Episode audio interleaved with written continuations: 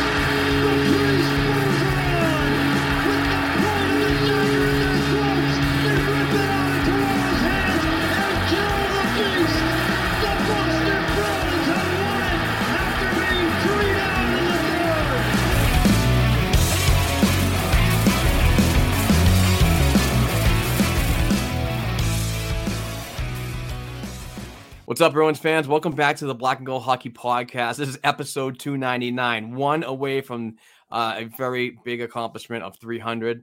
But uh, I'm your host, Mark Allred. That is Kevin O'Keefe joining me again. Uh, and he, welcome back, Kevin. And, and sorry you weren't feeling well last week, but glad you're up to uh, doing it today, my man.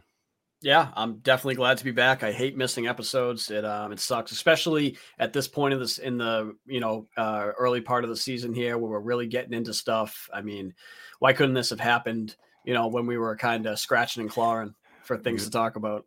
Exactly. I do want to remind folks that this show is sponsored by betonline.ag. Please go to betonline.ag and use the code CLNS50.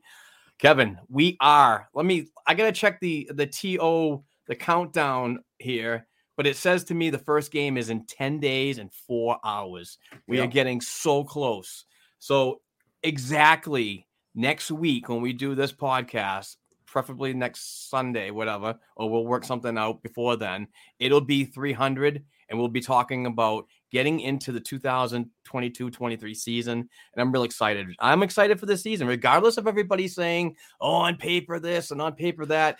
I'm just excited to have hockey back, ready to talk about regular season games. As much as I love the preseason, it it's just gauging where people are going to sit and, and where they sit in the, in the system, in my opinion. But it, it's still exciting nonetheless, and we have some discussions about that later on today. So Absolutely. I mean, it's going to be a lot of fun. I mean, the season, eh, regardless, like you said, I mean, I went through the um the rebuild in the early 2000s. I'm sure as you did too. When you know they kind of turned the tides after coming out of a lockout season and things started going downhill from there trading joe thornton all this stuff. And i don't see this team in that position that they were in coming out of that lockout when we had an actual rebuild. So i think there's a lot to look forward to this season and for future seasons to come. But before we get into all that like you said i mean this guy right here mr mark allred has been working his ass off for quite a few years to get himself to the ninth floor. And yesterday, you were there for the ninth at the ninth floor with all the big hitters, watching a game and covering that game. And for anyone who can't see it, or uh, any of you audio listeners, he's showing his media pass right now. Um, it's incredible, and I'm I'm proud of you. I, I mean, I, I've only known you for I don't know, maybe getting up to two years now. We're getting there. But I mean, I've seen you work really hard and I'm so proud of you. And I want you to tell us about your experience. And um, I'm happy to be the first one to hear it. Thanks, man. I appreciate that, dude. Um, listen, I do. I just want to remind somebody, people, that if uh, you want to join us and write about uh, our, our, the Boston Bruins and articles or, or do a related podcast, individual with friends or with family, you're welcome to do that here. We have a really good platform. We have a lot of great people that contribute, and uh, you get up. You'll get opportunities like what I'm going to explain later on. But please go to Black and Gold Productions LLC at gmail.com and uh, send us a cover letter and tell us about who you are, any experience, and and who you'd like to cover because we have credentials in the ECHL, the AHL, and uh, gaining NHL um, notoriety. So, um, but to go back onto what you, are asking, Kevin, it was a it was just a tremendous experience, man, and it was gratifying to be honest with you. And I don't give a shit what people say. Uh, it's preseason. It's not a regular season game. Um, it's it, it, was an experience in in itself, and um, I can't thank the Boston Bruins organization enough and their PR staff for putting up with me. But to be frank, you know, putting up with me and and you know sending emails and requests and all this stuff. They've been very good with us during development camp rookie camp in Buffalo, rookie camp at, at Warrior Ice Arena, um, and NHL training camp uh, access. But we just haven't crossed the threshold of a regular season game yet. But I think that yesterday's appearance by, by myself as the uh, the founder and CEO of Black and Gold Productions, I thought it was important for me to be there and uh, and talk to the folks uh, about you know what's expected and so on, and how we can get more games, particularly in the regular season. And it's not just for me. I, I don't want this notoriety. I don't want to be covering games all the time. I want everybody else on this black and gold hockey.com website and maybe even some of the podcast members to get involved in this opportunity to be a media member because it's important. Some some of our people are college students. We have over 25 people and even more when you add the uh, the podcast platform uh, our, our, students in school they you know they can't afford to run their own website. They use this as as like a farm system to uh, to places and we've we've seen it in the past.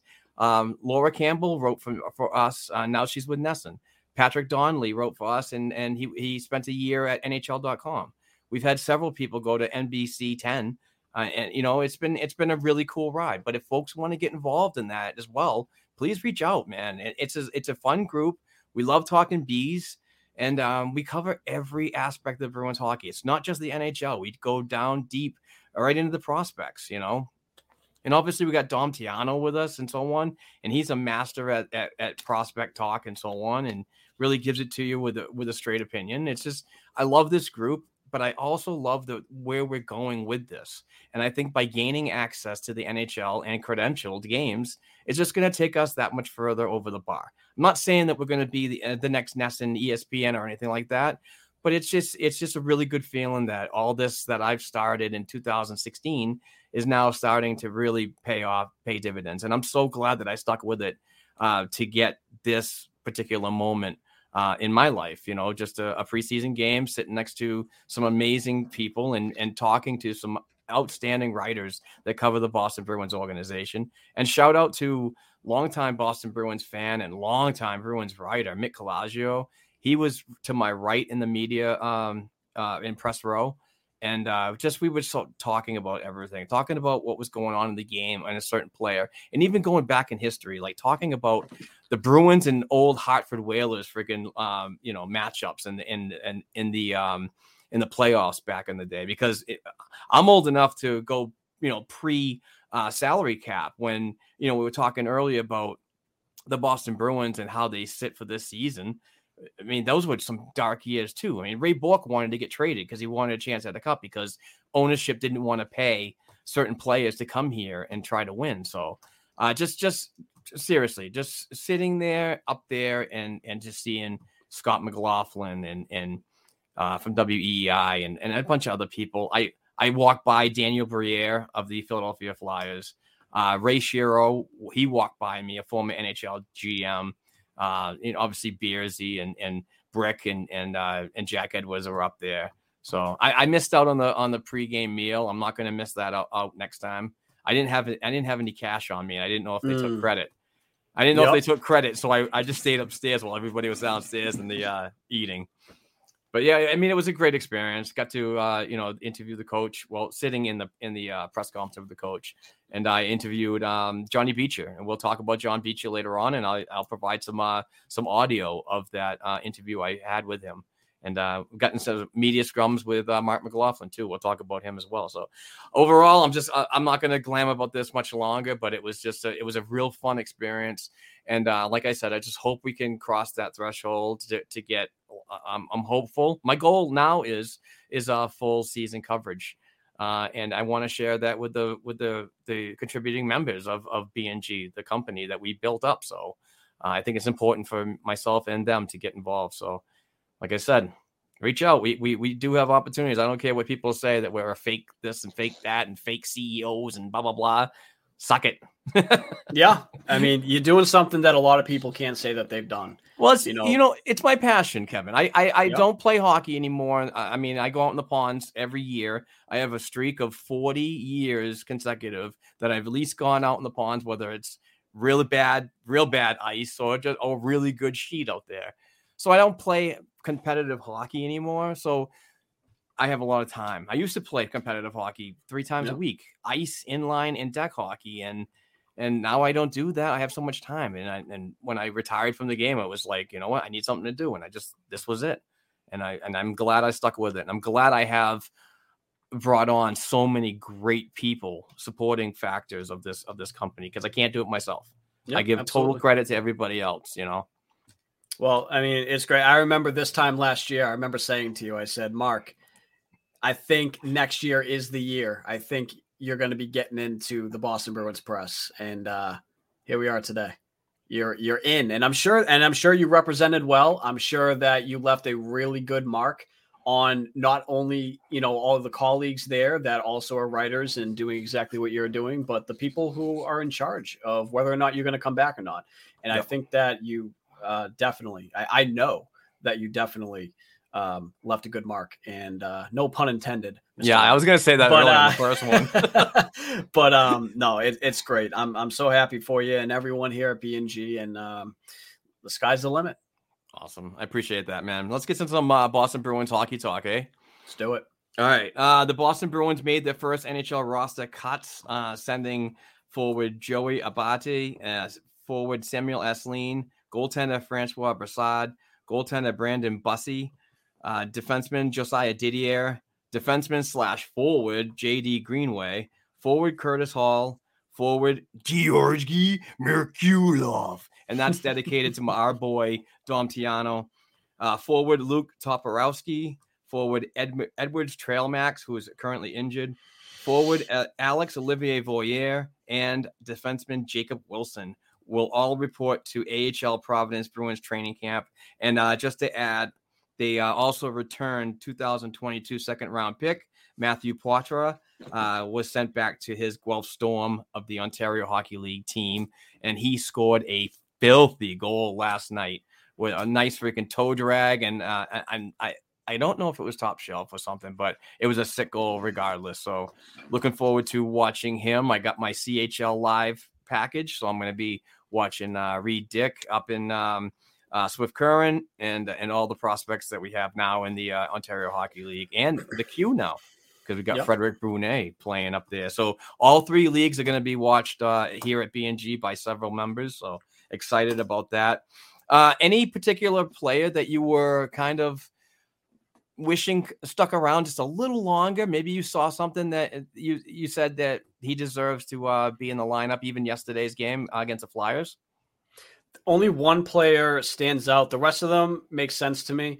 Um, but Merkulov, I, I thought when I saw him play, I saw a lot of, I saw a lot of raw talent coming out of his game. Um, obviously on the offensive side of things, because the areas of work that he does need is on the other side of the of the game, the other side of the puck at the other end.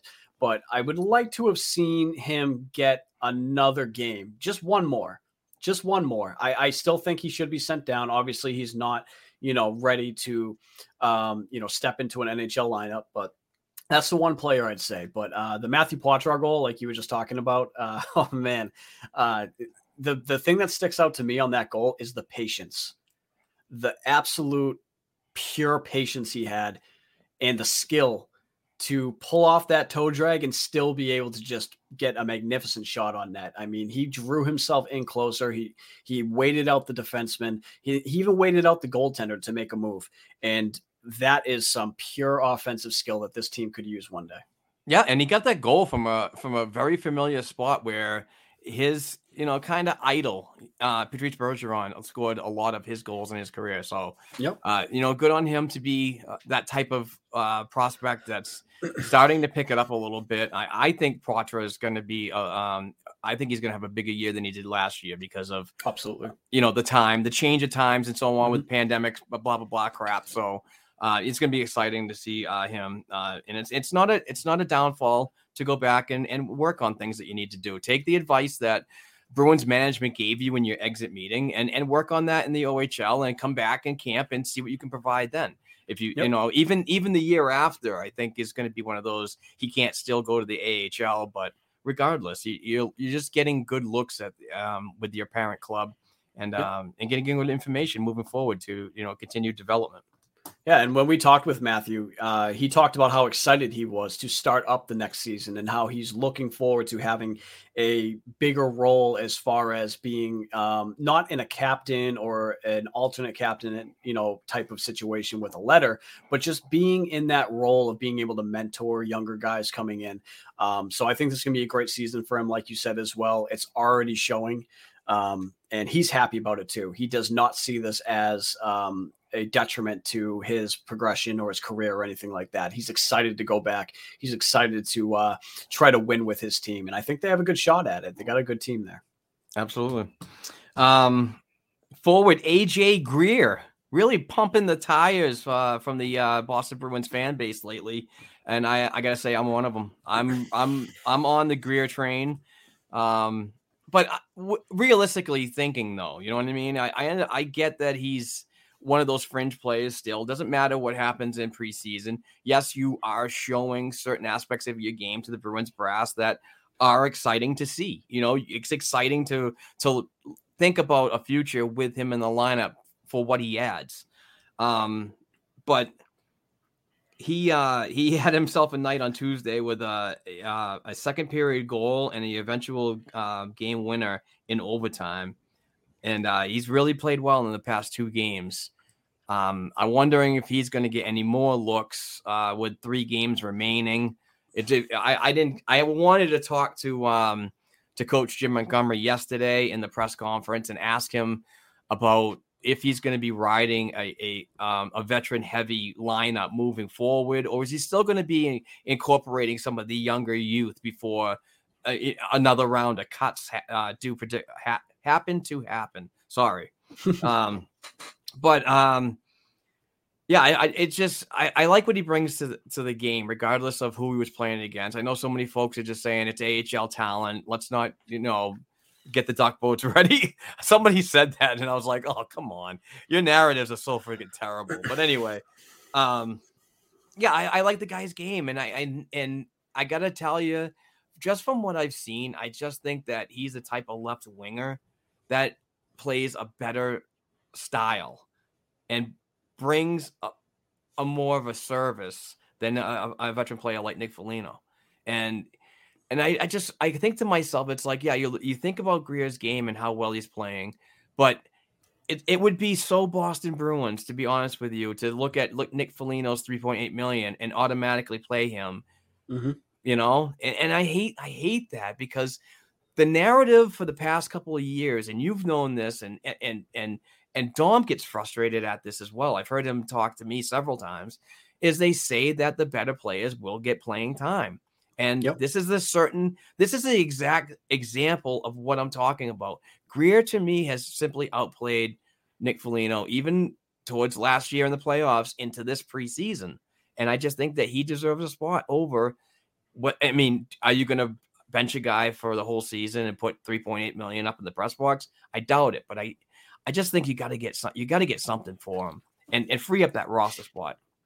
No, I agree. I think um, you know what I've seen out of Nick Foligno so far hasn't been enough to warrant him being a you know penciled into the lineup. It- it's just not enough. I mean, he's had some good hits. You know, he is showing um, you know that he's out there trying, and you got to give it to the guy. He is. He's out there trying, but it, it's just not there. You know, his it- there's players that, like you said, like a player in AJ Greer. I mean, he is he's out there making a difference on the ice. And I understand people are going to say, like you said, you know, it's only preseason. The talent isn't, you know, what he's going to be seeing during the NHL regular season. But what would you rather see? Would you rather see a guy like AJ Greer who's going out there and putting up two goals in a game, one of them being a game winner in this spot against this talent, or a guy like Nick Foligno who looks like he's barely even blending in? I mean, what do you want to put there? You know, and when I look at that and I evaluate that, I'm looking at a guy in AJ Greer who's earning it, and I'm looking at a guy in Nick Foligno where he's losing it. So I think they'll probably, like you said, end up starting off with Nick Foligno. A lot of it has to do with money. A lot of it has to do with a lot of things. The intangibles in the locker room. I get that part of it. You know, he's I guarantee they love having the guy around. But Oh, yeah. he's gonna lose. He's gonna lose that spot. And Montgomery, I can tell, is the type of coach who is not going to sit there and just allow Nick Foligno to be out there, not giving you what you need for this team to win. When a guy like AJ Greer is hungry as hell to get in there and play some really solid hockey for this team. And we seen it. We seen it happen last year to Blidh. Are you going to do it again to somebody else? I hope Yeah. not. No, that's a valid point. Valid point, Kevin. Um, I, am just like I'm still just bashing my head every year about the narrative. It's like, yeah, we're gonna play the kids, but you never do. Um, and I don't know. I just think that some people are earning it over and out, and that's just that's not me pumping the tires of a prospect or or a veteran player that's trying to secure a job in the in the um, in the NHL or the or the minor pros at all. But you know, Mhm. something's just got to change. If you know, if you want to get, if you want to create depth with with bottom six players that that can potentially create to a, a winning atmosphere, you do it. And I, I, I now listen, I, I'm I'm gonna stop myself right there and understand and know that people do understand that you know Nick Foligno's a tremendous leader and so on, and I'm not downing that. It's just the playing style and and the production needs to needs to happen. And if guys are freaking playing, you just got to let them crack the roster and and let them go. You know, because that's that's what winning's all about is having trust in certain people. And if they have an out a breakout year, well, that, that's just that's a benefit in your pocket. You know, so Yep, absolutely. I mean, he what did he get nine games with the Devils last season? I believe it was Ye- around nine games. Yeah, and he and he was a point per game player in Utica in their on their farm system. So I mean, he does have the pedigree of getting, you know, the puck to, to the net. Maybe not uh, uh, in a consistent, you know, fashion, but he adds those other intangibles and he makes impacts to certain games that you you can't you can't hide from. You can't say that that's not NHL ready. Yep. And I'm just that's just my opinion. There's a lot of depth this year compared to last season for guys who can come in and take his spot. Absolutely. Jim Montgomery said the same thing. He's been saying it all preseason since Yep. he's gotten himself behind the bench for the first times in these in these exhibition games, and he's starting to say he really likes what he's seeing from certain people, working hard and so on. You know, and he's constantly said he's going to be. Eh, it's going to be some tough decisions coming up. You know, so and hopefully they live by it and just and and go for that youth because cr- creating four lines of offense could be could be threatening. You know what I'm saying? Yep. And it could also benefit early in the year when we're missing one of our biggest threats in Brad Marchand. Yep. Yep. You need goals. And Nick Foligno's not going to give you those. And you you need what the Boston Bruins used to have. And I don't like I don't really like comparing older teams to the new team. I, but when it comes down to it, that lineup, every single line that went out there was a threat to score. When you look at that Daniel Paille, Gregory Campbell, Shawn Thornton line, they were a threat to score. They were in your face and they worked their ass off. You know, and Yeah, we need that again. Yeah, that was a line back in the day that could produce 30 goals. Yeah. And your third line, your third line was probably 40 or 50 goals and, and and work your way up. That's what yeah, exactly. That's what we need. I still have hope for Nosek. Ooh. I'm not fully out. I'm not fully out on him yet. I have hope for him. I need to see more, obviously. I'm not saying like, oh, pencil him into the lineup. He's great. But I feel like there's a part of his game that he's not tapping into, like what he had in Vegas. And maybe he just needs a better surrounding cast. Get guys like Nick Foligno out, out of there. Bring in a guy like AJ Greer. Uh, bring in a guy like I, I don't even know. Steen hasn't showed me enough. Yeah, I'm not I'm not too pleased about what I'm- I've seen from Steen. he hasn't showed me anything that I want. Eh, you know, what really sucks, Mark, is that I, I know we're going to get into talking about him, but I'm just going to make this statement. McLaughlin should be on that lineup. Oh, like, Yeah. game one should be in there. There's no reason why he shouldn't be.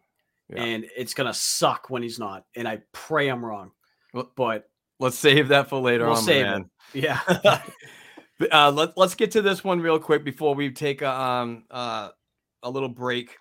Um, man, I, this, this, preseason games has really shown something to me, and that that's the emphasis on generating more offense from the back end has certainly intrigued me uh, in these preseason games, and I and I totally understand it's preseason. You're not going to see probably the same lineup as you've seen in these games, but it's really good to see what um, head coach Jim Montgomery has mentioned, along with John Gruden in previous interviews about generating more offense from the back end and getting the pucks to the net and and and having net front presence there uh, is is going to be one of the most important challenges in this season, particularly in the start when you want to generate more goals, like you mentioned.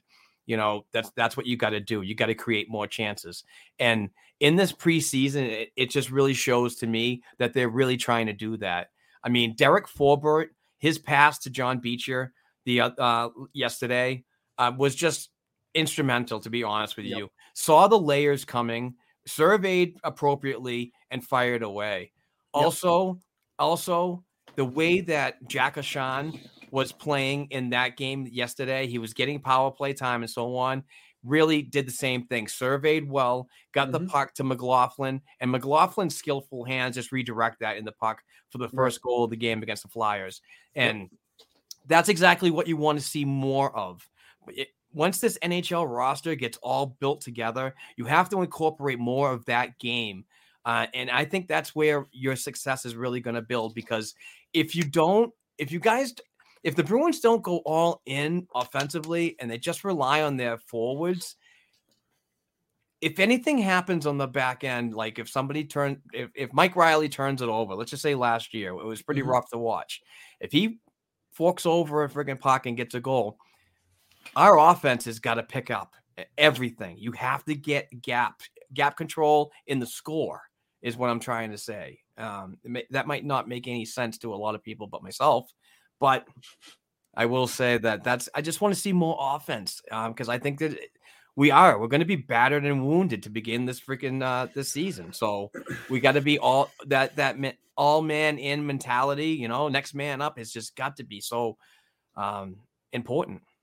Yeah, offense generated from the blue line was something that Boston uh, suffered with last year terribly, where they weren't able to get it done.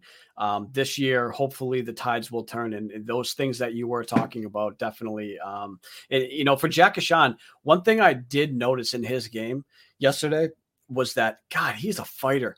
There's there was a moment where he carried the puck deep into the offensive zone. He got pummeled against the boards but he slid right through it, got up, and kept going and kept the play alive.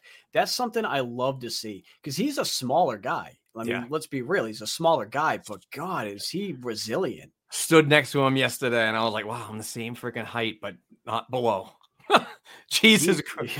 He is a fire hydrant, man. The guy's got like legs of steel, like him and Steen, unreal freaking uh, quads and shit like that. I sound now I sound like fucking Borelli on freaking uh on uh foreplay pod. but anyway, um yeah, I mean he's a, he's a just another complimentary player that is is constantly getting looks um and I think he will to the to the final cut. You Absolutely know, un- un- unfortunately, will we see Ahcan? I think we might 50-50 right now. Yeah, I don't know. But more or less, I think he might be heading to Providence, but which is too so bad. Too. Yep, which is too bad so because too. he's he's really provided a lot of good uh, spark uh, from the back end. So yeah, I mean, I have seen some things in his game too that need to be ironed out. Oh, um, oh, sure, but it, which some AHL time will do, some more AHL time will do well for him. But I think he's definitely one of those guys who'll be a first call up when it comes to needing a guy in there. Uh, but while we're sticking with the defense, I do want to ask you this: Anton Stralman. We've seen him in a game so far. How'd you feel about his play in that game? I wasn't overly thrilled with his effort, to be honest mm-hmm. with you. And I understand that it, it is preseason and so on, and he is a veteran, and mm-hmm. um, it's exhibition, blah blah blah, whatever. But um, you know, for the for the first time that Bruins fans saw him, I just thought that there was a lot of gliding um, and a lot of reaching when his feet should have been moving. Mm-hmm. Um, eh, I don't know. I just I really don't see what other folks are seeing, and and and I'm not being disrespectful to uh, any other uh, opinions out there, but you know he's here on a PTO, and I get it. Um, but I think that this move was primarily to push um, other players. You know, it happens all the time in the NHL. This is not the first time, and uh, you know, who knows? He might be able to get a roster spot. Uh, but for me, I just haven't seen enough. Maybe another game or two, I might change my yep. mind. But once he gets more accustomed to the system and and obviously more trust with uh, more minutes, right. um, I might be swayed. But right now, he's just for me, he's just a PTO that's here for a purpose. Yeah, I, I totally get that, but he's here to push some other people that I believe really deserve spots, like Jakub Zboril. I, I want mm-hmm. him in the lineup, even though he did not have a great game yesterday. Even no, even Jim Montgomery said in his post game press conference that this was the game that he was a little not I'm I'm paraphrasing, disappointed. You know yeah. Uh, that he could have been playing better, but still, um, that's just something you work on uh, in the preseason and get yourself ready for the upcoming um, regular season schedule.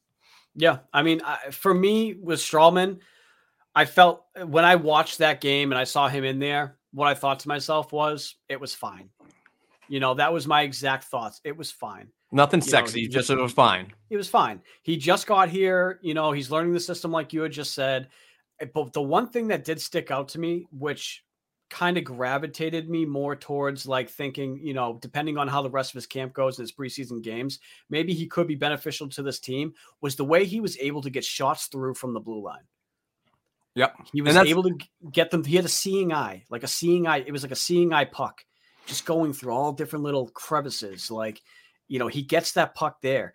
And I think that's something this team needs. So I'm interested to see how that goes moving forward. Um, because I, I think the Bruins, unless he shows them a reason not to, I think the Bruins are actually heavily involved with seriously thinking about actually giving him a contract.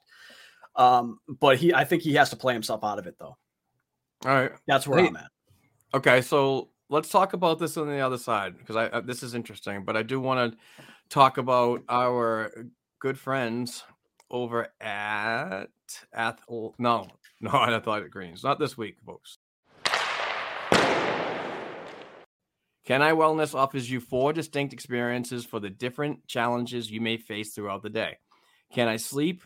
Can I mend? Can I fresh? And can I boost? It's the brand for sports, fitness, and wellness households. With over 50 vitamins, nutrients, and herbal extracts in uh, four compact sprays, it's the most convenient way to get back on track with no pills, water, or messy powders. 90% of nutrients in these oral sprays are absorbed in less than 30 seconds. It's like an entire health food store in the pocket in your pocket and is endorsed by Olympians, NHL players, uh, pro sports stars who rely on Canine Wellness Company to support high performance. Let's talk about each product real quick. Can I Boost allows you to skip the coffee and sugary snacks and energize the healthy way. Use daily before working out, when studying for an exam, and other times you need increased clarity, stamina, and concentration. Can I Mend provides that after party liver support that works fast to relieve hangovers in the morning after drinking. This unique oral spray supplement is blended with 11 vegan vitamins and herbal extracts to replenish your body to combat headaches, sickness, and lack of energy. Can I Fresh reduces stress and uh, gives your body an immune system boost. Whether you're nervous before a presentation or need to calm down after a hectic day, the 11 natural vegan ingredients in Can I Fresh take the edge off without making you tired or unmotivated. Can I Sleep? This is an all natural and vegan sleep aid. It's conveniently and fast absorbing. No mix, no mixing beverages, no waiting for gummies to kick in. Just spray, roll over, and snooze. Control your dosage on how much you sleep you need. If you want to try these ama- amazing Canine Wellness all natural oral sprays, please go to caniniwellness.com and use our promo code BNG25. That's BNG25 to get 25% off everything on the caniniwellness.com website. We thank Canine Wellness for sponsoring this episode and uh and our weekly Bruins related podcast. All right, we are back talking bees, and I and we're talking about uh, Anton Stralman, and I just want to further carry this conversation. Um, so, if they're heavily considered bringing in Stralman on a contract from a PTO, and we're already sitting at 2.2 million over the cap, we need to be compliant by next week, uh, Kevin. Mm-hmm. Um, so, what what do you think the scenarios are going to look like with him being on board and the cap constraints. Is this Bruins team going to need to go to LTIR for half a season potentially with one or or a few players? And um, is is that enticing to a player like Anton Stralman, who knows that he might not have a job past December? I think they're going to end up moving Reilly. That's just my belief. I, I, I don't have any inside information on that. That's just what would make sense to me. Um, I don't know how much Stralman would want. Seeing how he's trying to get a job through a PTO, I can't assume that it would be anything close to Reilly's contract. Um, might be a mill, something like that. Um, you know, maybe 1.25, 1.5, whatever. But you, you gotta he, he's in a situation where he has to understand that he wasn't able to get a contract outright and you know but he also i don't think is married to playing either i think he's okay with just being like you know it's either i play or i don't so we'll see how that goes but i think moving a guy like Reilly can definitely help absorb that but then of course you have to worry about the other money that you already have that you have to absorb but I think at that point, I mean, they haven't been able to find anything for Smith. I know they tried to move Smith, they couldn't find anything they liked. So eh, at that point, it's either you're biting the bullet and you're moving Smith for what you can get for him, because I think McLaughlin's ready to step in and do exactly what he can do. Yeah, he's he can do it. I don't care that he's waiver exempt and you know I don't care about contracts and this and that and that. The kid can play. Do you want to win a cup? Do you want to have the best chance at winning a cup? Put this damn kid in. Put yeah. him in. Talk about it later, my man. Trade Smith. trade Smith. You know, for whatever you can get for him, even if it's a third round pick. Just trade Smith, trade Reilly, You now have Stralman for more depth on that right side, especially while McAvoy is out. Um, he will get he will get more playing time too because, I mean, you have Zboril, Clifton, Carlo, Stralman, and McAvoy. That's five deep, five deep on your right side. On your left side, you'd be looking at, and I'm going to count him in this too because he can play both sides. You have Zboril, you have Lindholm, Grzelczyk, Forbort, and I'm going to put him in there, Jack Ahcan. There you go. Five and five. You know, with what well, technically four and four, with one of them being able to flip flop between the two. That's right. fantastic depth. You don't need Reilly at this point. You have guys like Jack Studnicka, Marc Marc McLaughlin, um, you know, Oskar Steen. You have these guys who can come in, play that right side for you. I don't think, and if you really feel like you need an upgrade on that third line, you have the deadline to do that. Sweeney's notorious for upgrading the bottom six when it comes down to that point of the, of the season. Their best option, you know, and to kind of keep everything really balanced. And um, we'll see what they do. But um, if they are heavily considering bringing in Anton Stralman and turning that from a PTO into an actual contract, um, they're going to have to give to get. Yeah. No, I agree. I agree, and and well said. By the way, it, it, it it's going to be interesting how how uh, Don Sweeney and and and um, oh, I forgot his name. It's not Ryan Nadeau. Who's the capologist? Evan, Evan Gold. Evan Gold. Sorry. Uh, it's going to be interesting how they work all this out and, and to be compliant and so on. And if they have to use LTIR, I would rather not use the LTIR just for the fact is that I still believe that this defense is going to be constructed internally.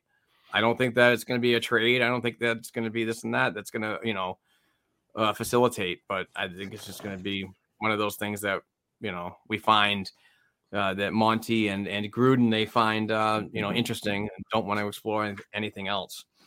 Um, uh, a bit of unfortunate news uh, in yesterday's game, and um, was the uh, the injury to Fabian Lysell in the uh, Flyers game at TD Garden. Um, uh, I think his name is uh, Rasmus Ristolainen came in and re- just like put his back right into him. And what we we were talking about in the press box yesterday was it looked like F- Fabian Lysell just got the wind knocked out of him. That's what I uh, thought. Uh, yeah. So, uh, so and uh, also Taylor Hall. Taylor Hall left in the in the second period and did not return for the third period. So there's two players right there, a short bench on the forwards. And in the press conference, this is what um, this is what uh, Jim Montgomery said, which was kind of com- comforting to us. But anyway, here it is. Yeah, they they both. I mean, I don't have confirmation exactly what it is, but they're both minor. Like they might miss a day or two of practice. That would be max. Yeah, they're they both. So, I mean, I oh, don't have. Oh. I kind of went on the replay. Sorry, I'm getting new to new to adding stuff like this because we we have you know the stuff to, to add now. So um, but yeah, we were, you know, we were all like, okay, that's not so bad. It's preseason. They're going to miss a practice. Today, unfortunately, um, per 98.5, the Sports Hub beat writer Ty Anderson, Bruins prospect Fabian Lysell will not play tomorrow at New Jersey. The Bees look to get him back in action for uh, the following game in New York against the Rangers on Wednesday night, and he's considered day to day. So that's a little unfortunate for the uh, for the Bruins prospect. Um, hopefully he gets better uh, soon. Day to day is a little bit better than the, the news I'm about to bring up. Um, but also Taylor Hall uh, in um, the press conference today from uh, head coach Montgomery as Bruins forward Hall is now week to week. And uh, after his second um, period injury, which is uh, upper body. He got uh, into yesterday's preseason game in versus Philly. So um, that's unfortunate to hear is the week to week because we're we're ten days away from that, and we've already been we're already down an elite forward in Brad Marchand. So now we're we're coming along the lines of possibly not having Taylor Hall. Now this is going to open up a uh, a very good opportunity for some of these young forwards uh, before they get cut, and um, and to get into more games and and maybe solidify um, uh, starting the season in the NHL. And, um, you know, like I said before, it's going to be the next man up mentality here, uh, regardless if it's uh, exhibition or regular season. But, um, It's going to be another, uh, you know, break glass in case of emergency situation, but it's also going to be an evaluating factor for the Bruins brass. So, Kevin, your thoughts on uh, on the news of uh, uh, Mr. Hall not being in the lineup to potentially to start the season? My hope is that they keep him out of stuff for the rest of preseason and he's good to go. Um, you know, come game one of the regular season. But if that's not the case, at that point, you when I look at the left side, it's thin. I think what you have to do at that point, even though it's not what you necessarily wanted to do, is I think you have to move DeBrusk to that left side next to Bergeron, and you need to allow somebody to slot in on that right side, whether it's a McLaughlin or, I mean, if Smith's here, uh, Craig Smith, or you know, even I'll I'll bring this up, even though I know you know you and some other people don't like the idea of it, but a guy like Charlie Coyle slotting in um, in that top six um, on that right side. Um, I think they have to look at doing something like that because there's really not a lot of options on that left side to put in your top six. We're going to do? Put Nick Foligno there? I like what I've seen from AJ Greer, but do I think that he's going to have a chance to shine in a top six role? No. Um, it's it's it's really tough. Um, Pavel Zacha is already being brought into the top six uh, to start the year with Marchand being out. So you're looking at at that point, you're looking at probably a Zacha, um, uh, Krejci, Pastrnak type of line, um, which would honestly be fun to see. I think um, we'll get into talking about Zacha, but I'll tell you why that'd be fun to see at that point. But it, it's going to be. I don't know how they're going to do it, but in my opinion, DeBrusk to the left side is the only way you kind of can make sense of it to really add that depth to your left side.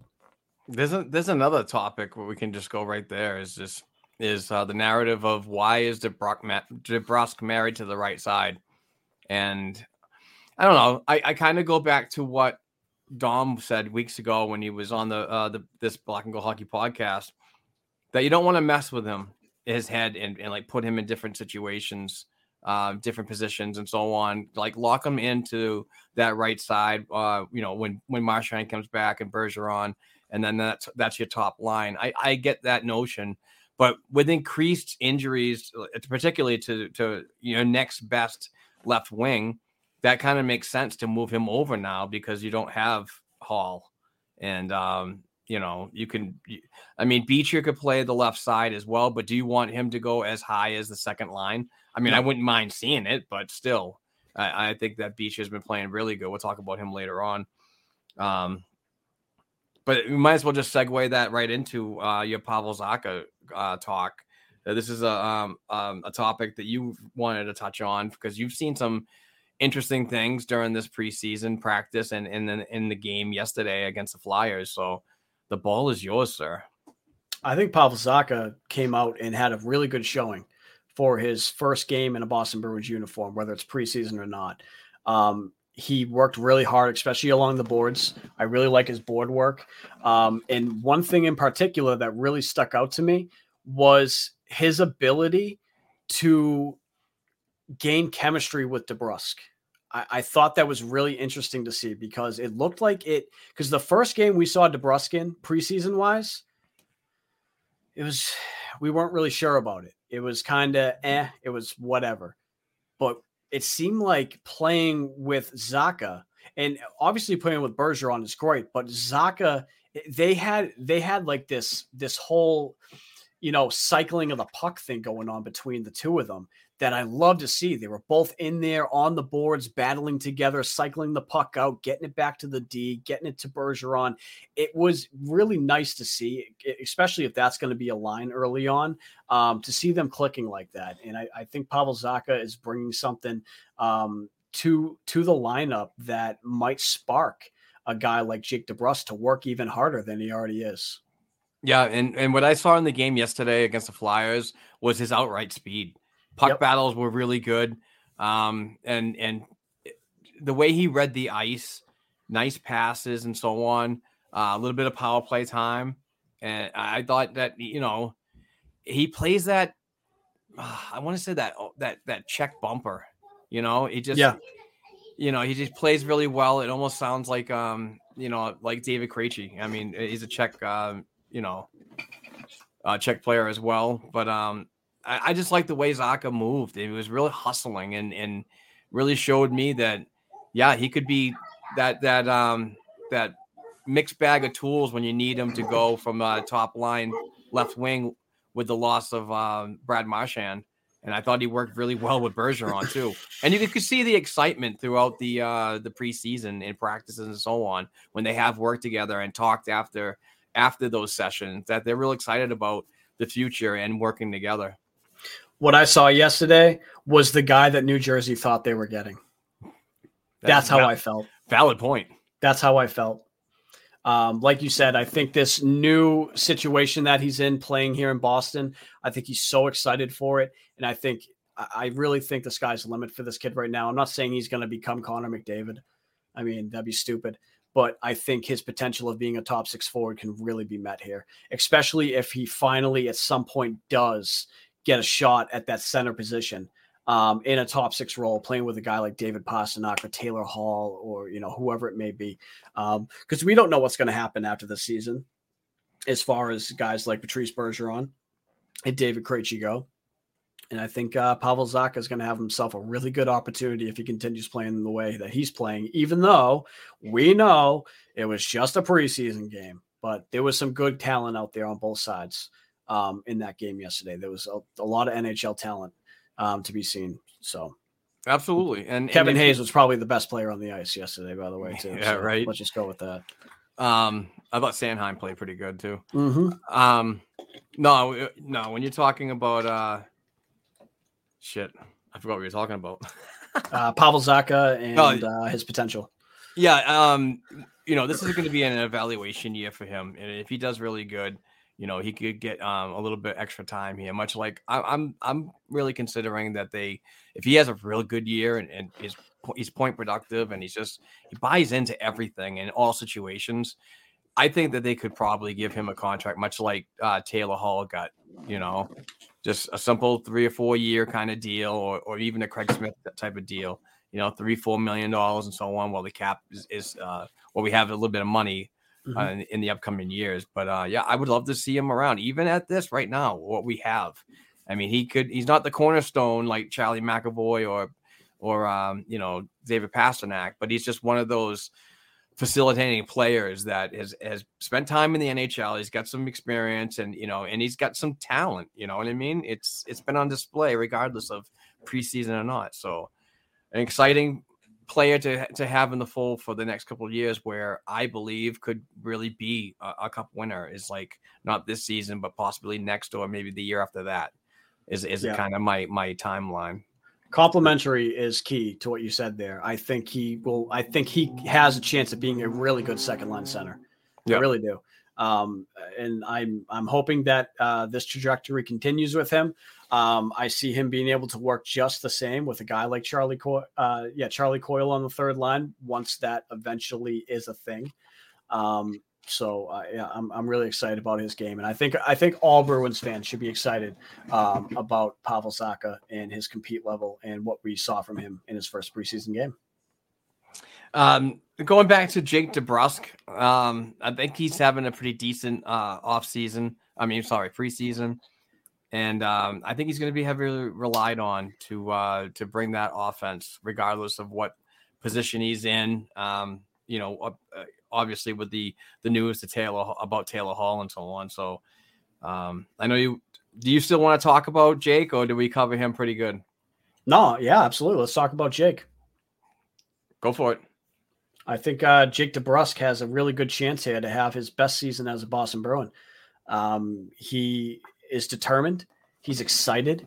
He's got a brand new coach in there that um, I've seen no type of um, you know qualm from him about it. He looks very excited to, to work with Coach uh, Montgomery and some of the new coaches brought in as well. And I just really see him just really breaking out. I see 60 points out of the kid. I really do. I think the kid can hit 60 points especially playing in a top six role. And and a, a, majority of the season, he will be playing with Marchand. I know a lot of people think to themselves like, "Oh, Marchand's not going to be back for a while," but from the looks of it, he could be back before Thanksgiving. So, I mean, there's not really a lot of the season lost. Look what he was able to do in that top six role, playing for less than half of a season. with with that line. I mean, what was it like? Maybe a third of the season he played Yeah. up there. Yeah. I mean, look what he was able to do. Just you know, I, I just think this kid is going to really shine this year, and that's going to give him so much confidence moving forward in his career. I don't think it's going to be a oh he's only doing this just because he's on a line with um, Marchand and Bergeron. I mean, we've seen him working on the left side of Krejci and almost hit 30 goals. So, and Krejci's a phenomenal player too. And, you know, that's not a knock at Krejci. Krejci is just uh, not Brad Marchand, you know? So Yeah. it's, um, it- it's, he's gonna, I think he's gonna have a great season. I don't know how you feel about him and where he's moving this season, but that's just what I'm saying. I, I, I, more than anything, I just want, I want him to have a breakout year as well.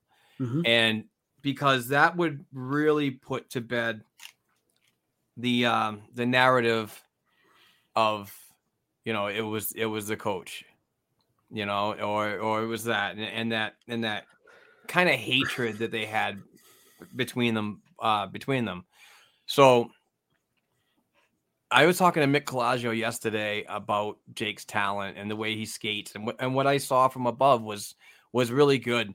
And and and uh, Mick pick, picked out his hands. He's got like really really good good hands uh, with offensive capabilities, Oh, yeah. especially when his feet are moving. Like when he is trucking, and he's got the puck on his stick and and that protection, the way to lean um, the right way to to keep possession, and also the way he keeps moving and looks behind him. I know it's a very dangerous play sometimes because he can get leveled bad, Mhm. but he puts his body down into like a, a tuck and it just really powers through. And if he gets a um a stretch pass from a defenseman or or just another forward that's behind, um, he's just he like Mick picked it out yesterday. He just flicks the puck with his stick, dragging his stick as he's Mhm. skating forward, and and like I don't know how, but he advances it ahead of him and just uses that that powerful stride to to to break away and create a gap from uh, the opponent. So, um, It's like a those are the- self dumping retrieval. yeah, exactly. I mean, he's just got some. He's got some really good hands, and I just want to see him just put more together because I think that he could possibly be a really good NHL player in this league. Um, but you know, but I want to see it this year to make sure that it's it's not just you know the the the the hate between the coach narrative. Now it's on you to prove, you know, hey, the coach is gone. You know, you seem happier in preseason and so on. Let's see what you do in, in this regular season, is particularly in the beginning. I'm I'm I'm constantly harping on saying that this is going to be a challenge, and I think that a player like Jake DeBrusk is one that needs to really step up and be that facilitating player to you know to next man up mentality, or, or even if you're on that top line already, if you need to move over, do it with pride and so on, and, and do what you're told. And I Yeah. think that's going to be beneficial to him and the organization moving moving forward, regardless of people of people hating him and so on, and say that he's gliding and you know blah blah blah. I don't buy it. that speed was on display yesterday when he had the when he got the puck in his own end and he went through the entire team to then you know use that that that body uh, work that you were talking about to really lean into the defenseman and draw a penalty and he would still get a chance there. I mean that was um that was some hard work out of that player right there and that's what you want to see. Yeah, and and I, I, away from the puck and, and with the puck, he was cycling well with his line mates. And, and I just thought that you know his puck battles along the boards were really good, real crisp. Um, you know, even though he was getting um, coverage, sometimes double coverage behind the net and so on, that he was able to find a seam to get the puck to somebody else, and, you know, to create a shot. You know, get it to the defenseman. We, we want to generate more shots from the blue line. Well, that's the way you do it is when you cycle and you get that puck around. And I thought that he would- did really well um, in a lot of assets of the game. Um, and he seems very happy uh, in the uh, the the uh, post practice press conference today. Just he's you know basically paraphrasing here, of course, but you know he's feeling really good and feeling energetic, and those are the types of things that you want to hear uh, from a player. Um, you know, and and it's nice that the, the the question about the trade request and so on is kind of in the back burner for now, um, and hopefully it doesn't get brought up because it almost seems like he just just wants to get past talking about that bullshit and so on. You know, it happened, big deal.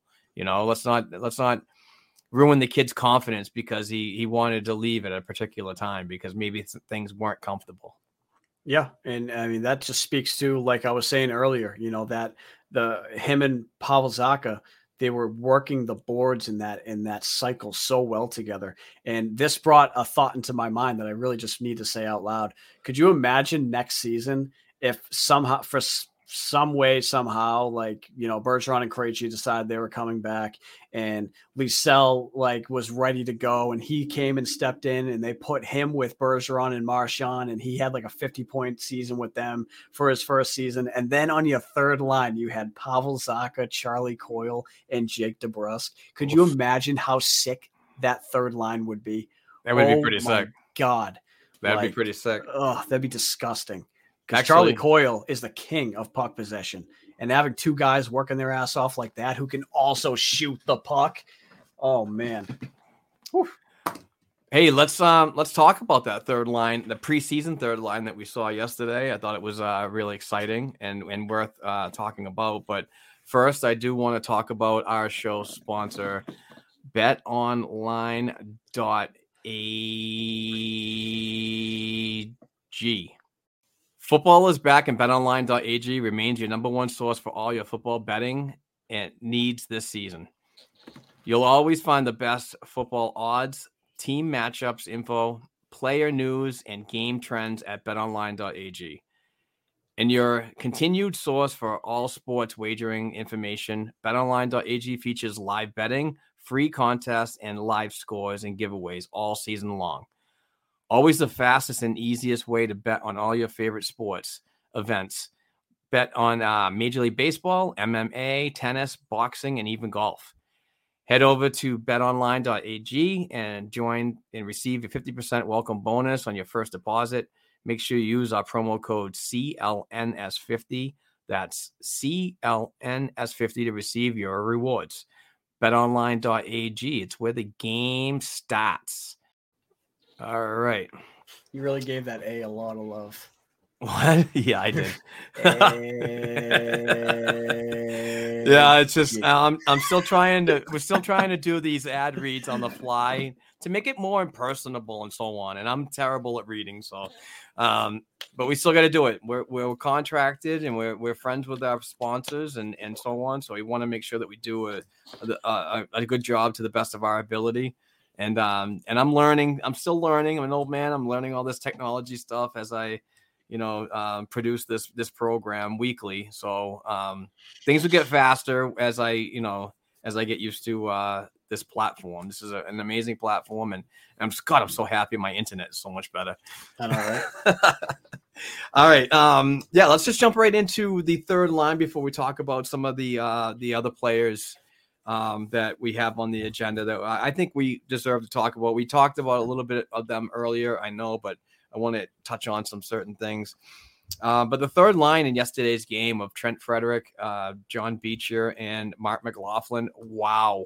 I mean, mm-hmm. six six points, six points that line earned yesterday in a four to nothing shutout victory, um, and it was exciting to see. And and and maybe who knows in the future that that might be a line in itself. We might have, I mean, Jim Montgomery might have freaking did something that he says, you know, in a year or two, if I'm still around, that is something that could be very enticing because they were so freaking good at crashing the net, getting to the net, and not being able to push, be pushed uh, away from the crease.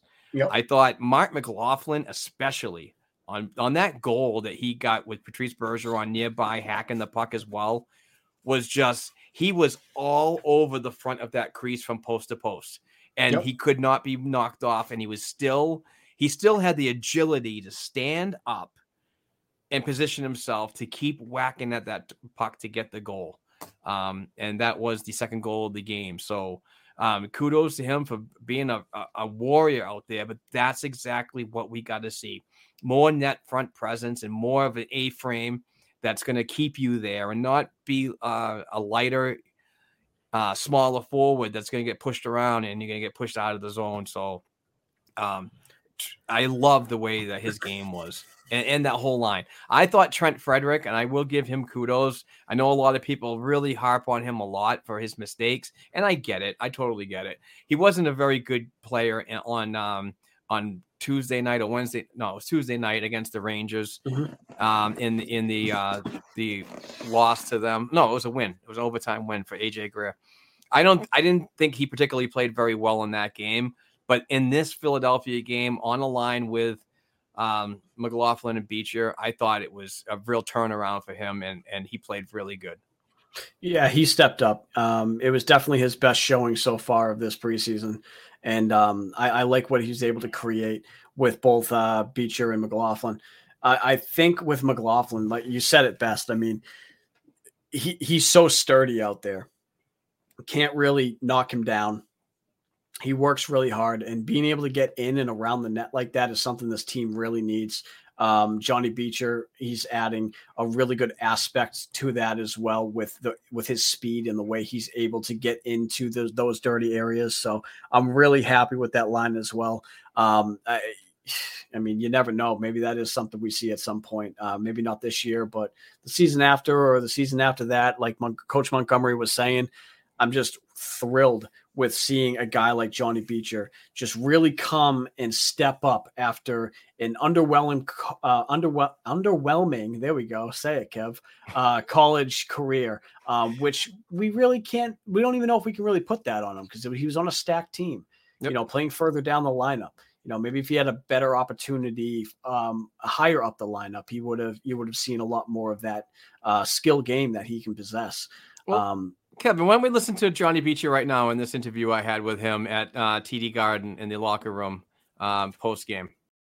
How's your adjustment going from uh, college to uh, the, obviously a little time with Providence uh, last year and the NHL now? Um, you know, I think the biggest thing is just how structure, you know, really comes into play in the pro game. Um, you know, I think college is more run and gun, getting up and down the ice, and then you know you kind of make the jump to this level and um, you know, I mean, little mistakes that you make throughout the game, you know, can cost you big time. So, um, just been trying to clean up things like that, and um, but I think overall, you know, my game is, you know, starting to develop more and more and getting comfortable. How's the uh, coaching staff down at Providence been with uh, Ryan Mougenel and to um, your uh, time here in the uh, in the preseason with these these coaching staff? They're all great. You know, I uh, have a good relationship with all of them. Um, you know, I think Monty's done a you know phenomenal job since he's come in, and um, you know, I think the boys are you know really kind of gravitating towards him and um, really like his style. So, um, and then moves down in Providence, I, you know, really enjoyed my time with at the end of last year. And um, you know, I mean, he's a great players coach, and um, yeah, I mean, I, I, have no complaints. Thank you. Thanks, so, Johnny. Yeah, I mean, full of confidence. You know what I mean? Looking good and so on. It's just, it's so hard for to think that he could be replaced by somebody that is not performing as well as him. And and to be honest with you, I'm going to just segue right into probably one of our heated conversations is you want to see more from tra- um, uh, Thomas Nosek. Mm-hmm. I I really haven't seen much of it in the playoffs towards the end of the year.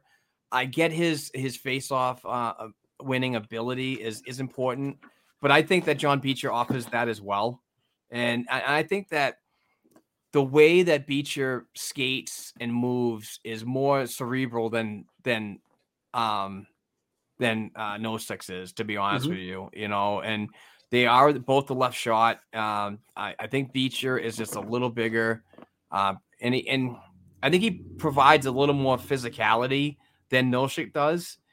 And I, I don't know, maybe I just I'm, I'm pumping the tires a little bit too much of Johnny, but I I would really like to see him uh, start as a fourth line center. No, I agree with you. Um, I uh, like I said, when it comes to Nosek, I'm just not completely out on him yet, like I am with Foligno. Um, with with Nosek, I think there is another aspect to his game that he can bring, like he did have in Vegas. The reason why he was brought in to play for this team, but I'm just not sure if he can get there. Um, Johnny Beecher, though, is making a strong case on why he should be the guy to take that spot from him. If you could have, imagine this if you could have your fourth line be what we just saw yesterday, if if your if your fourth line could be Beecher, Frederic, and um, and and um, McLaughlin moving after all the injuries are done, and you have a Zacha Coyle Smith and a you know, and then your top six that we already know about. I mean, Jesus, I mean that is the type of line that we've been talking about. A line that's going to work its ass off, that could put up points and be a threat every time they're out on the ice. McLaughlin he, and Beecher, um, and even Frederic, none of them are your typical fourth liners. They all have ceilings higher than that. Johnny Beecher, I see him as like a Charlie Coyle type. Marc McLaughlin, I see him as a better Smith. Um, Frederic, I see him being able to be a guy who can come in, come in on a third line and really work his ass off and get you some points on some nights. Um, so to have that as your fourth line would be absolutely tremendous for this team. And I, I think you know if they're able to make something like that work, um, you know. It, you can't just give a roster spot to a guy like Nosek and Foligno because their names hold something.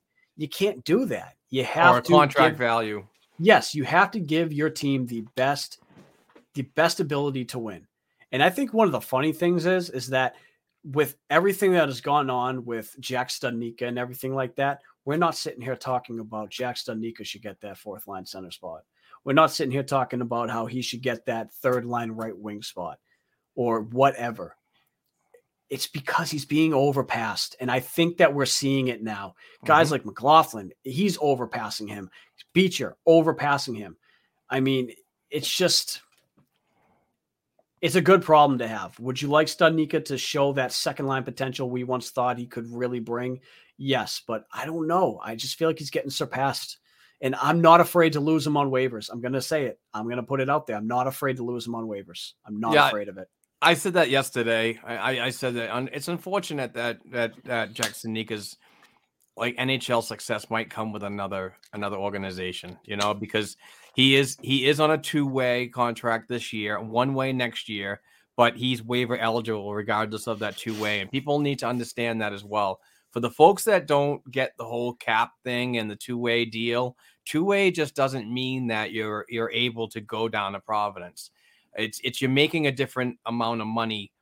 What is important is to remember that once you're outside of your entry level contract and you sign an extension, your three years of service in the American Hockey League will actually um, make you waiver eligible. All right. So moving on to the next topic is um, why not talk about? I know we talked about it a lot, but Marc McLaughlin um, is really making a case, and and you know, we do need to free up some uh, some cap space. And this kid really, really seems like he wants to stick around. He's really got a good attitude. We heard it in the press conference uh, uh, yesterday that he's real comfortable here. Of course, he is. He's from uh, from uh, Billerica, Mass.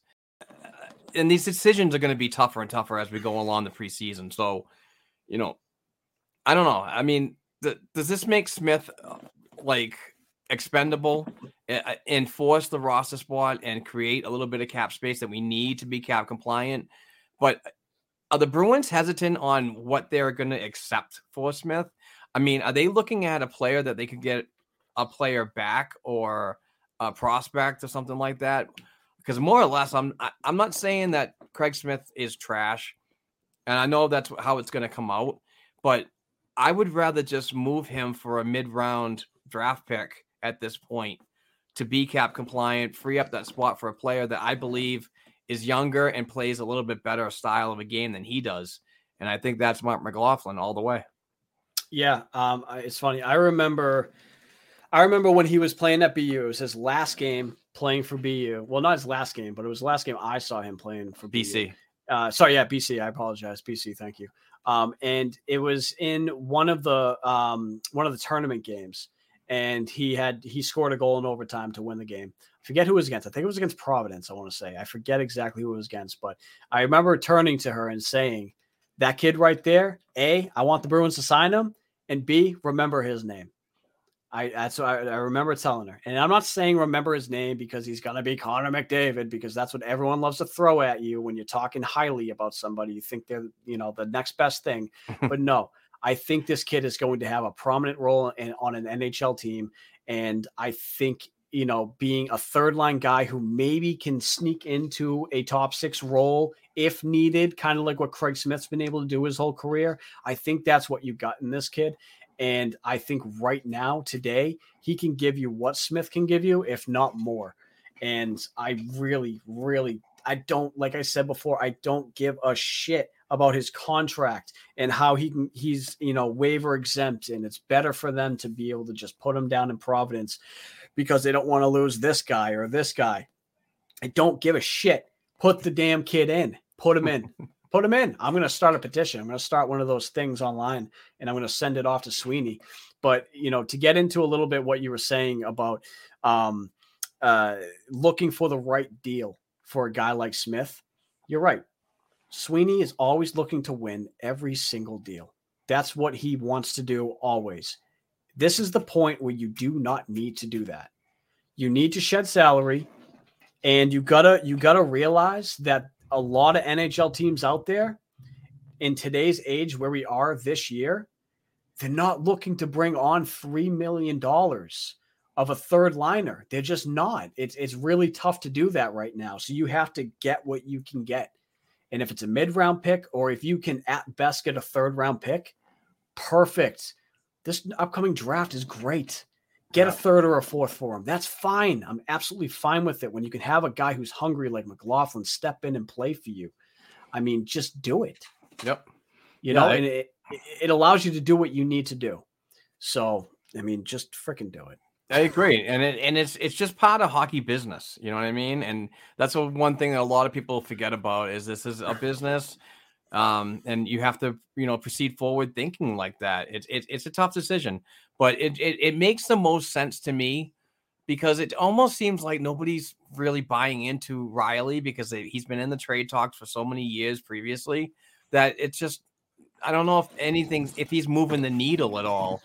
Um, but I think Craig Smith is is somebody that somebody could take a chance on on a mid round pick and still have a whole year of him to play well on another team and and you know they can evaluate him from there for a future if he's I mean the guy's 33 years old so he is coming to the end of his career probably get another 2 year or start doing 1 year deals moving forward but I don't think he's going to be in Boston after the next season no. and he's got no trade protection so it just makes him easier to move without being um what I I kind of think it's unclassy, but I get the business of going up to a player and say, "Hey, we want to move you. Can you move your? Can you waive your your trade clause?" You know, I but we don't have to do that in this in this situation. You can immediately move him for like a mid round pick and and call it a day. But yep, and give the opportunity to players that you keep saying that the better players are going to play. Put them in the lineup and have them prove it. Put them yep. all on a short leash then. But this is why having a player like Thomas Nosek is so important because now he's the insurance policy to the younger player. We yep. flipped everything around. Now it used to be, oh, Marc McLaughlin's now the insurance player for the for the veteran who needs to a kick in the ass. Honestly, now we put it uh, the other way around. So if if things aren't working well, McLaughlin's waiver eligible, um, exempt. So if, if Nosek is proven that he's being the better player in practice and, and wants it more, then he'll get the game time. But if if McLaughlin needs full a- AHL after that, then it is what it is. But you just got to give these kids the opportunity to get in there first and create a little consistency. Yep. And even if they keep Smith, let's say even if they keep Smith and they decide they're not moving him, at least give McLaughlin that right side. He's already won it over Steen. Yeah. I mean, I like you, Steen. I like what you were able to do for the team last season, but so far you're not showing me enough. And that's and that's unfortunate, Kevin, because he's waiver eligible too. Yep. You know, and and and Dom Tiano, we talked about this several podcasts ago when he was healthy enough to join us. And uh, shout out to Dom, we love you, and hope hopefully you get better in return. Um, but he mentioned it was weird how Steen's deal worked out. I wonder if Steen was like, dude, I really want to be in the NHL, and I'm only going to accept a one way and not like go through the terms like um Studnicka did. Yep. You know, and sign a freaking two way the first year. So I I mean if if Steen doesn't crack this roster, I don't think it's gonna be long before another team that sees his capabilities and have been I mean, there were a lot of scouts in the uh in the press box last night. Calgary, Colorado, uh Pittsburgh, obviously Philly was in the building. Minnesota. Um, yeah, there's a ton, ton of people. So people are looking for looking for you know people, and and Boston's looking to to salvage a little bit of that cap space to be compliant. So, yep. And unlike Studnicka, though, I am afraid to lose Steen on waivers. I am. I, I think that if eh, you know, because after next year, when when Craig Smith is gone, um, I know you have guys like Lysell, DeBrusk is playing on the right side. Um, uh, I'm 99.9% sure you'll have Pastrnak. I'm not going to say 100% to get people's panties in a wad. but having a guy like Steen who could play on a fourth line if he continues to build, you know, that would be great because I, it's weird because at one point I saw Steen as a guy who might be able to push to be a middle six type of guy, but I'm starting to come a little bit further away from that. I think he's going to be a solid fourth line type of guy who can maybe jump into your third line. Um, I, I, see him as that type of guy, but I, I, think having a guy like that is important, especially one who does work as hard as Steen. He's a little pit bull. He's kind of like, you know, Jack Ahcan in that way, where he's smaller, but his structure and the way he's built, he's able to really power through things and really work hard. Um, I, I, do like his game. It's just right now, uh, guys like Johnny Beecher and um, you know uh, Marc McLaughlin, and you know they, they're the ones who are stepping up, saying, "I want this really bad," and it shows. You know. Yep. Absolutely. Oh, we're thinning, you know, on some uh, some Bruins related topics to talk about, but uh, we might figure something out later on. But let's hear from um, Bruce Sullivan from Boston Sports and Music Memorabilia. He's got amazing Bruins hand side items. He's got some um, some signings coming up, I, including Shawn Thornton, and um, I forget the other person that, that's going to be there, but it's uh it's definitely worth uh, uh, you know paying attention to and keeping tabs with Bruce uh, via email or the Facebook page. Um, because he does give away some good stuff as well uh, for liking and sharing. So let's hear from Bruce, and we'll talk a little bit on the other side.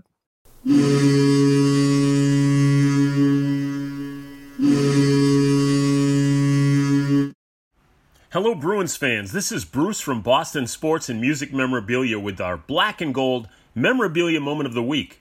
This is the final chance to get your send ins in for the October 7th signing for number 24, Big Bad Bruin legend Terry O'Reilly. $24 flats and pucks, $34 for premium items. We will also have O'Reilly jerseys starting at just $79, pucks for 34, and photos for 29.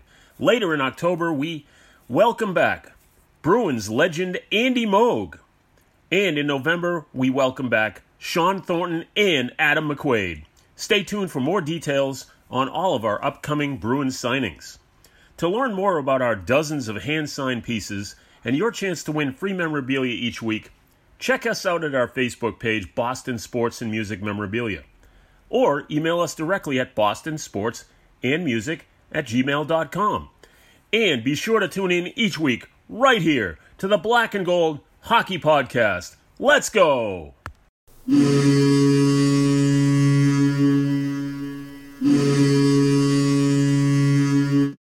All right, Beast fans, we're back. We just heard from Bruce Sullivan from Boston Sports and Music Memorabilia. Um, we buy our uh, Patreon giveaways uh, from Bruce. So um, if you go to patreon.com slash black and gold hockey podcast, like the deals, I mean, the details that are in the uh, ticker uh, going by this whole show, uh, $1 gets you an entry into um, these fantastic hand sign giveaways. And I'll tell you about the big one we're doing uh, at the end of this month. We're in October, so it's it's time to get ramped up and get on this Patreon and help us out. And we'll help you out by getting four fantastic items that uh, from a legend, a Boston legend. So uh, uh, stay tuned for details as we end the show about that. Uh, but we come back talking about Fabian Lysell. I mean, fantastic prospect, a real work in progress. Um, has only spent a little over a year in North America expectations from everybody are real high on him because hey, he's the new shiny toy and so on. We've got to get him in the NHL lineup. But you and I kind of, I think we're going to agree on this that um, we really haven't seen. We've seen some good things, good mm-hmm. creativity from the yep. player, um, you know, and and speed, um, and, and he's just he's just fun to watch. But it's not all there. Uh, his, mm-hmm. his his two way game needs some work and so on. But um, before he got injured yesterday, I just I I saw some really good opportunities uh, to score and so on, and a little snake bitten and so on. But those are rookie, probably rookie jitters and everything. But I really didn't see much of him in this preseason. Um, you know, obviously the coaching staff have a way better eye and, and evaluation tool than I do, but I'm I, am i am more or less seeing a a player in Lysell that needs at least a year in the American Hockey League. I don't know if I'm going to go on the stretch of uh, returning him to the Vancouver Giants of the mm. Western Hockey League. Uh, okay. He he is available. He is available, and the GM has uh, the Vancouver Giants GM has mentioned, and I think I mentioned this in the podcast last week, that he will make a roster spot available. He he will move an import to get Lysell in if he needs it. But he also said that's highly unlikely. Mm-hmm. But so it seems like Providence is, is gravitating to where he could be. That's not a bad thing, folks. It's really not. Um, much like how Jake DeBrusk took his first year in the American Hockey League, I don't think we're going to see. I don't think we see Jake DeBrusk having a 27 year rookie year without his time in the American Hockey League because of how systems were taught down there um, from uh, I keep forgetting his name. The former coach of the Providence Bruins. Oh, um, Jay uh, Leach. Uh, yes. Jay Leach. And and now it's Ryan Mougenel behind the bench, and he's been doing fantastic things with um the, the message, you know, breeding the systems of how it's supposed to be taught. And um, you know, and speaking of Ryan Mougenel, we will have him on tomorrow. We have an interview set for Monday, October 3rd. We're going to use it on uh, the Black and Gold Hockey podcast, and we're going to use it on uh, the new uh, Providence Hockey Report that's coming out this week. So the dogs are gone. My dad went on vacation, and um, and he um, is back from Florida. So that means that that this face is no longer in my house, and uh, they're high maintenance. They're Boston Terriers, and uh, look at that coming. Isn't that awesome? That's the that's the Roxy girl. She's new to our family, and she's uh, a bit of a pain in the ass. A lot of accidents in the house at Mark and Courtney's vacation place, but um, you know she's she's a growing puppy. But and Winston love him, and uh, they're gone. So now I can concentrate on getting um, the eh, Providence Hockey Report going. Um, but yeah, I don't believe that Jake Jake DeBrusk would have a, a, great season without a year in Providence. So uh, your thoughts on uh, a possible season in Providence and how Fabian Lysell could grow from that? Yeah. Um, so for me, um, he showed a lot of his raw skill, uh, especially when playing um, with Taylor Hall and David Krejci. He he really did seem to work well with them. But my problem with what I saw from his game is that it seems like he's thinking like five steps ahead eh, eh, when he's on the ice. It's it's almost like uh, there was one instance too on the power play where you know he had the puck on the wall, and eh, I feel like he's just overthinking it, and he just completely loses the puck with barely any pressure on him at all, and it's going the other way. You know, stuff like that. You know, I think he really needs to just get his feet wet at the professional level, and that needs to be in the American Hockey League. He has the raw skills. You know, he he's he's there in in in a lot of aspects but he's not in some others. And I think that can really be ironed out in the AHL. And where that can really help him is on the other side of the puck um, and on his decision making um, to really put those offensive skills to use. Um, I think he would be playing with a really good, you know, cast of players down there, whether Johnny Beecher's there or not. Uh, guys like uh, Merkulov and uh, Lauko and maybe McLaughlin, if he's going to be there as well. He's got a lot of people he can work with there to really start, excuse me, uh, fine tuning, um, you know, those aspects of his game. And, and like you said, I mean, it's just going to be nothing more than beneficial for him. Uh, two other players that everyone felt like this team absolutely 100% needed this year. And um, David Krejci and Patrice Bergeron also spent full years in the American Hockey League before making the jump to the pros. So just give it time. Absolutely. And and who knows? I mean, actually, even... Patrice Bergeron was in the NHL and then he played a season in Providence due to the lockout, I believe. He was drafted in the NHL and um, uh, the lockout happened, and that's when he played So he, I don't I don't think Bergeron played a full season and then went to the NHL and then Yeah. went to the AHL. I think he started in the A because it was 04. The lockout was 04, right? Uh, yeah, 0405 season. Yeah, I think his first year they, they were planning on him being a Boston Bruin, but him being eligible to go down to Providence made that happen. I could be wrong as well. I've been really wrong today. Yeah, this- all I know is that he played in Providence. That's all I'm going to say. However it happened, he played there. I- I, Exactly. I, have to go back and look. It was so long ago, and I was only like 14, you know, when Yeah. that happened. So I need to definitely go back and take a look. But, But, Lysell, um, Lysell could definitely be that that that um Frank Vatrano candidate. You know Mm. that that that player that went down to Providence and lit it up like thirty. When I remember watching Providence back then when he was around, and he scored in thirty or thirty-one straight AHL games. Wow. It was, and I think 15 of those goals was before his first call up. And then when he got sent down, he lit it up for another 15 straight games with goals. It was an, it was just an amazing, amazing thing. But he could be that type of player and, Right. and, and force the Bruins to like say, hey, you know, um, you're underperforming. We're bringing the kid in and give him a taste, you know? Yep. So, and I think, I think that that rule still applies that, um, if you play under nine games, you don't your your um your contract is still a three year entry level and didn't move to two.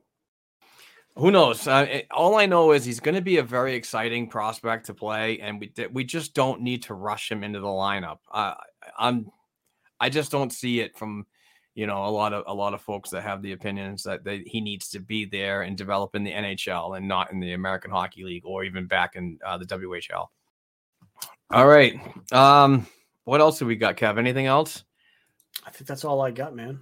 Yeah, yeah, we kind of we kind of like went right through this uh this whole agenda, but we we did, you know, have time to get all our sponsors in and we did have time to have a really good conversation about about what's going on in the in the news and updates of the Boston Bruins as they continue this uh this preseason schedule, but why don't we just end it there and um call it a, a 299 and prepare ourselves for next week when we when we break 300 i'm really excited for that um, hopefully you, you got the strippers to get over here as soon as possible for the big extravaganza because i could use a few i'm kidding I Kidding. found some. I actually, I did. I found some uh, use for Nick Foligno, and I got you a stripper.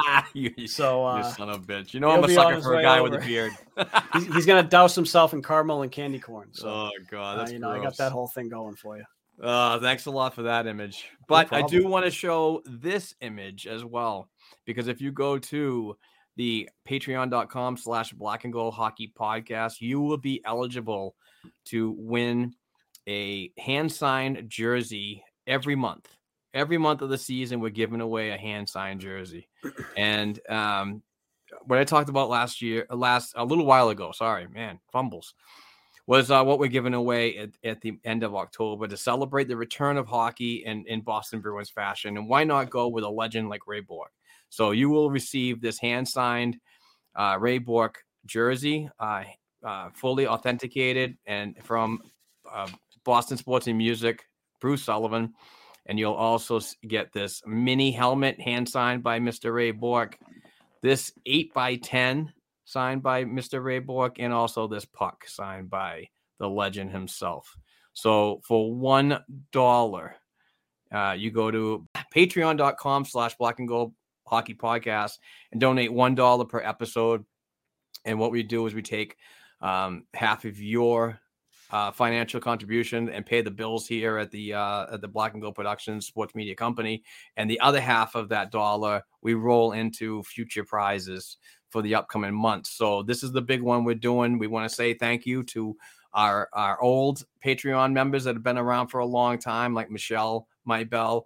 She's been around for I don't know four or five years now, and she donates five dollars, but she's amazing. Folks like that we just we we want to give back to them but we also want to say thank you to the new members as well that are going to be around for these uh fantastic prizes. So um, it's a big thing for us uh, to to say thank you because uh, our financial supporters if we didn't have them have you we don't have this. And uh, I certainly can't do it on my 40 hour a week paycheck so And I know Kevin can't paint as many houses to run a small sports media company. So we got that going for us. But we just want to say thank you to everybody and hopefully more people sign on.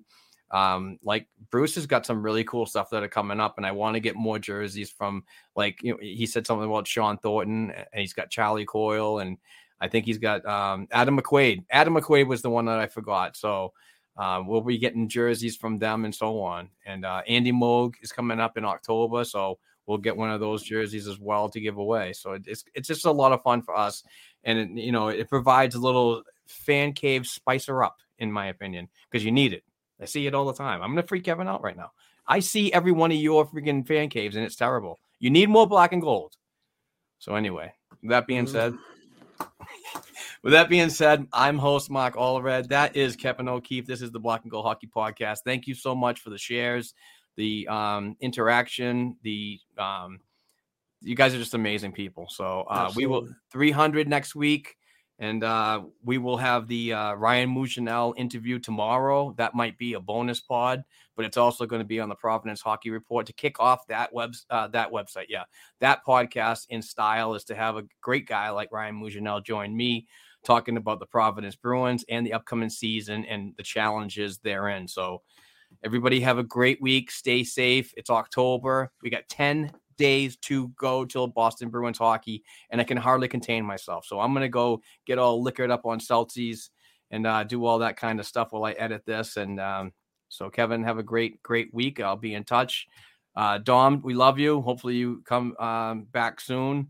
Um, but um, I don't know. I'm done. Everybody have a good one. Peace out. Peace out.